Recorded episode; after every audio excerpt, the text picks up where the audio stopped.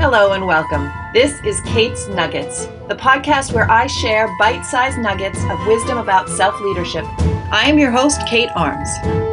I invite you to listen lightly. Let these ideas wash over you. Take what you take and let the rest go. You can always come back and listen again. Hello.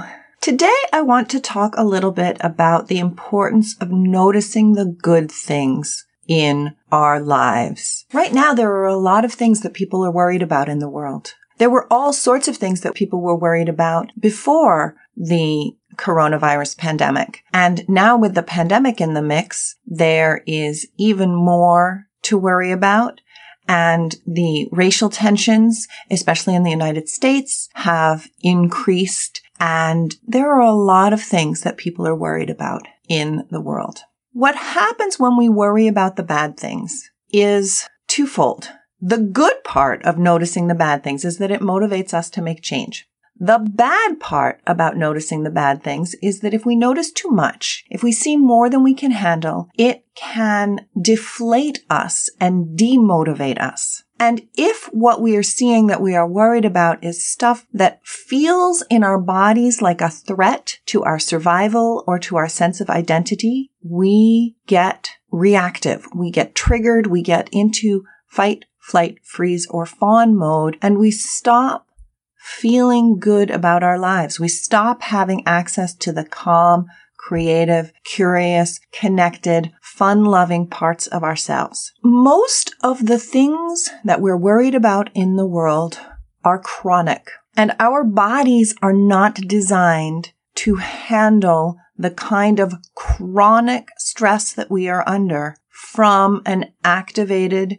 reactive, adrenaline and cortisol driven reaction. Many of us when the coronavirus hit and we were asked to stay at home, had a surge of activity and creativity and problem solving, and we just handled what was going on. And this is an incredibly valuable use of fear, adrenaline, and cortisol. And most of us are spent at this time. Many of us at some point over the last few months have just burned out. We cannot live on an ongoing basis from that biochemical patterning. We need to find a sustainable pace that we can use and face all of the difficult things in our world that need to be faced. So one way of responding to the overwhelm and the, the number of things that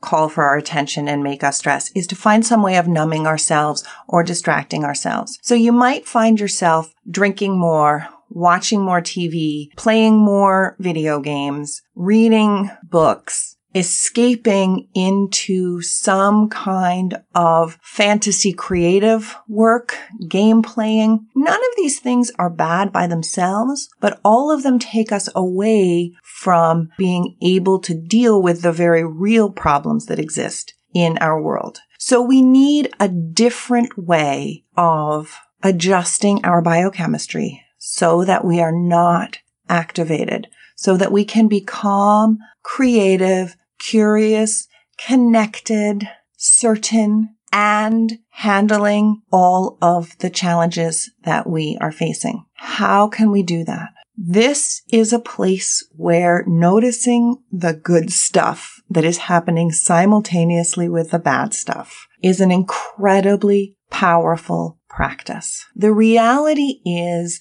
that at any given moment in the world, there is something beautiful, meaningful, or otherwise good going on. Even in the worst wars, there are beautiful sunsets and sunrises.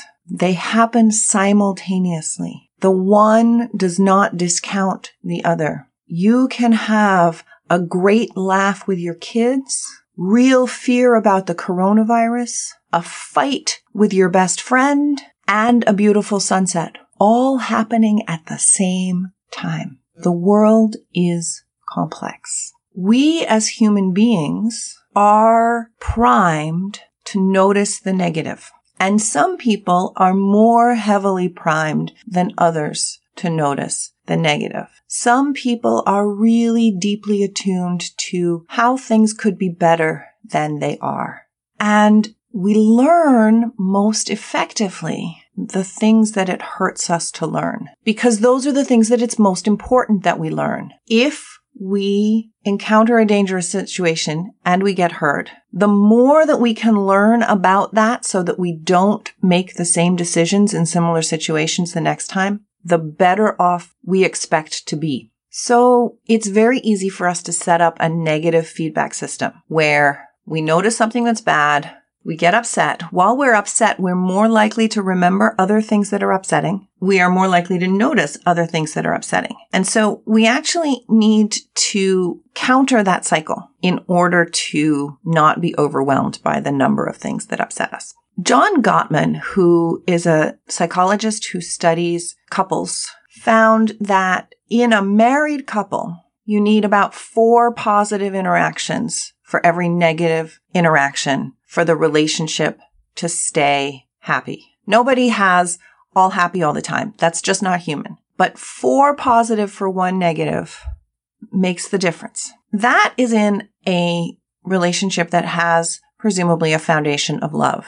People who've studied similar things in the workplace have found that in that environment, it tends to be closer to eight to one. So in order to stay in a positive frame of mind, you need to focus on eight positives for each negative. We're currently under an enormous amount of stress dealing with this pandemic. Eight to one might not be enough for some of us, but it might be. And what I really want to encourage you to do is to just notice the good stuff as often as possible, to practice noticing the things that bring you joy in this moment. Now, the in this moment is really important because one of the things that gets complex is if we remember things that happened in the past that brought us joy and we can't have them anymore, the impact that they're going to have is they're going to bring up sadness and grief. Or if we think about things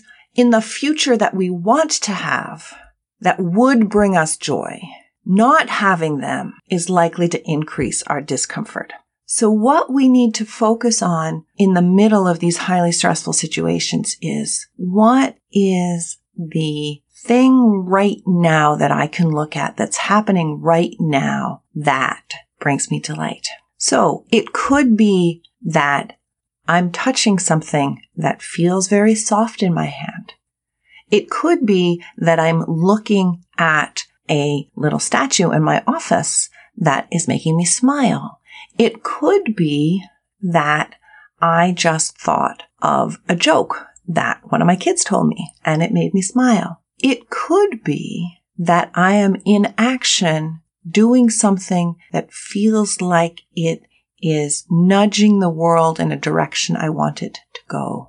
It could be that I'm proud of myself because I am looking at a habit that I have that I want to change and I'm engaging in reflective inquiry to understand how that pattern functions in my life. And I am using tools that I have at my disposal to undo them. It could be that I made a really nice cup of coffee and I'm enjoying it. Or I've stepped outside and there's a sunbeam that's warming my face when we notice these good things, we want to get into the habit of savoring them. Now, to savor something is to experience it fully. So this means that when something good happens, first we have to accept that something good is happening, allow it to be good.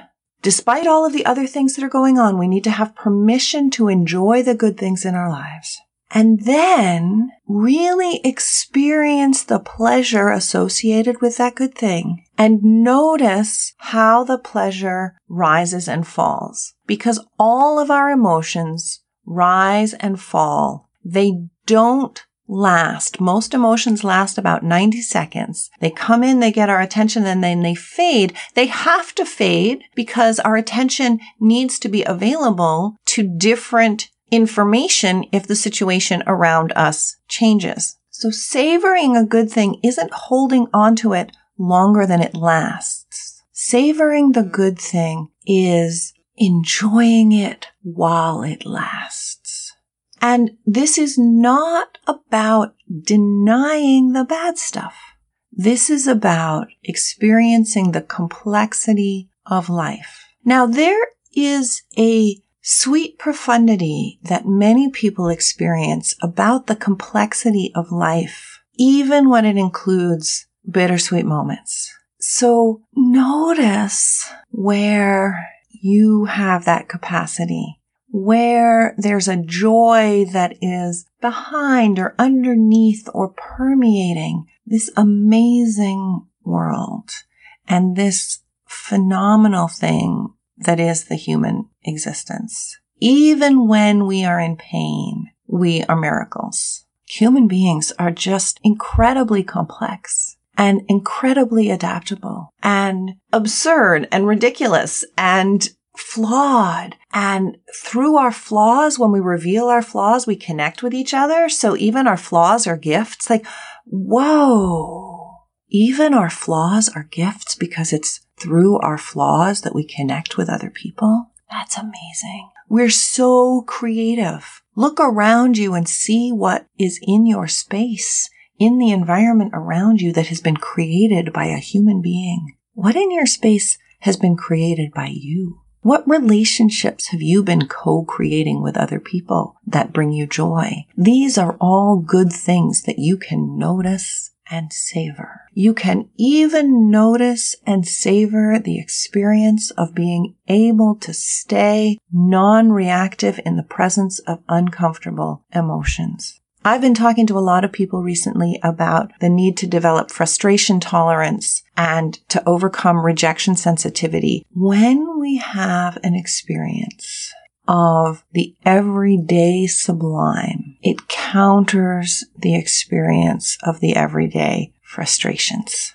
because there are frustrations and setbacks every day. So what do I mean by the everyday sublime? The everyday sublime is that experience of just being alive in your body, being alive to all of the sensations that you have from your senses and not trying to analyze them, not trying to articulate them, not trying to describe them. If you let yourself actually just experience them, without cognition, you can experience far more complexity than you can articulate. And we can have the fullness of our experience despite our inability to articulate what it is that we are experiencing. And this gap between what we can experience and what we can articulate is an experience of wonder and mystery and of aesthetic arrest. This is the moment where we stop and have to just breathe and take it all in. Whether what we are taking in is the smile of somebody we love or a bird that has just flown past our window or a flower that we have seen or a beautifully carved salad spoon or a really well designed chair or machine or an algorithm that's just beautiful when we can see that goodness in the world and experience that goodness in the present moment and savor it for as long as it's present in our experience and then let it go, we create in ourselves a sense of calm and peace that allows us to then take that sense of calm and peace and turn towards the challenge of the day. How are we going to keep our loved ones safe from COVID-19? How are we going to navigate our complex needs between being social and being distanced? How are we going to navigate our relationship to race relationships or to the complexities of climate change. How are we going to navigate looking for a job when so many people are unemployed? How are we going to transition from an industry that is not likely to do well over the next couple of years to one where we can have a job that feeds our children. How are we going to navigate that? If we come from a foundation of calm, curious creativity, which we have created from savoring the good stuff. Then we can take that creativity and that clear sightedness and we actually have access to our maximum problem solving capabilities. Our slow thinking and our trained thinking where we look at how do we solve this new problem require us to be able to calm our nervous systems and noticing the good stuff in our lives and savoring it is one of the most powerful tools that we have for getting to that mental state. For one thing, if we take the time to get curious about something, to notice the good stuff, our bodies interpret the fact that we've taken that time as evidence that the stress we're dealing with is not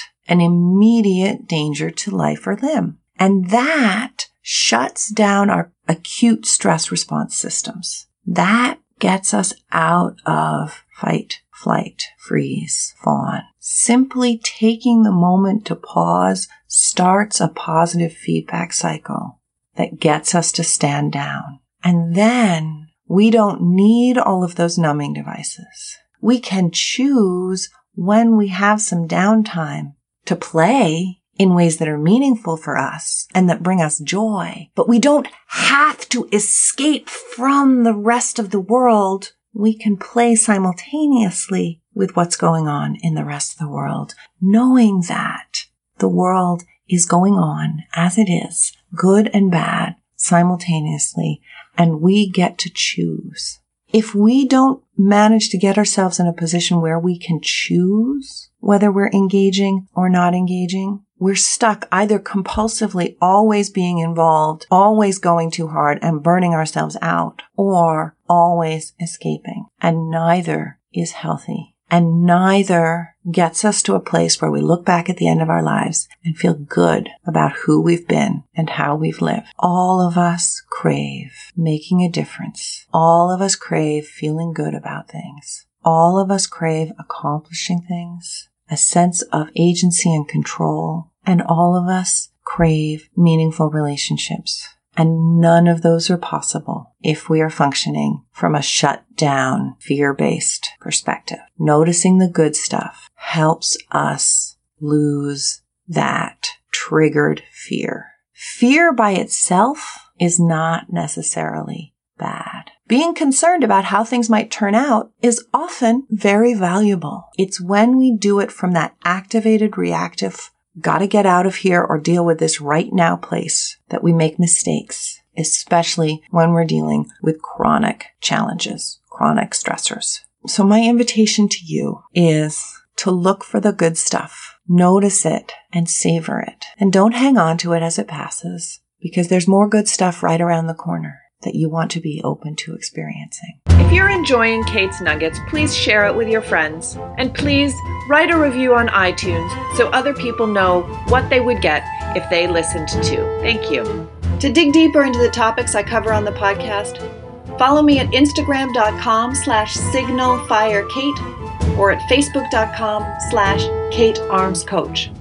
To take this work deeper and learn how I can support you personally as your coach, email me at kate at signalfirecoaching.com to schedule a free consultation. Here's to thriving. Catch you next time. Kate's Nuggets is a Signal Fire coaching production. The music is adapted under license from Heroic Age by Kevin MacLeod.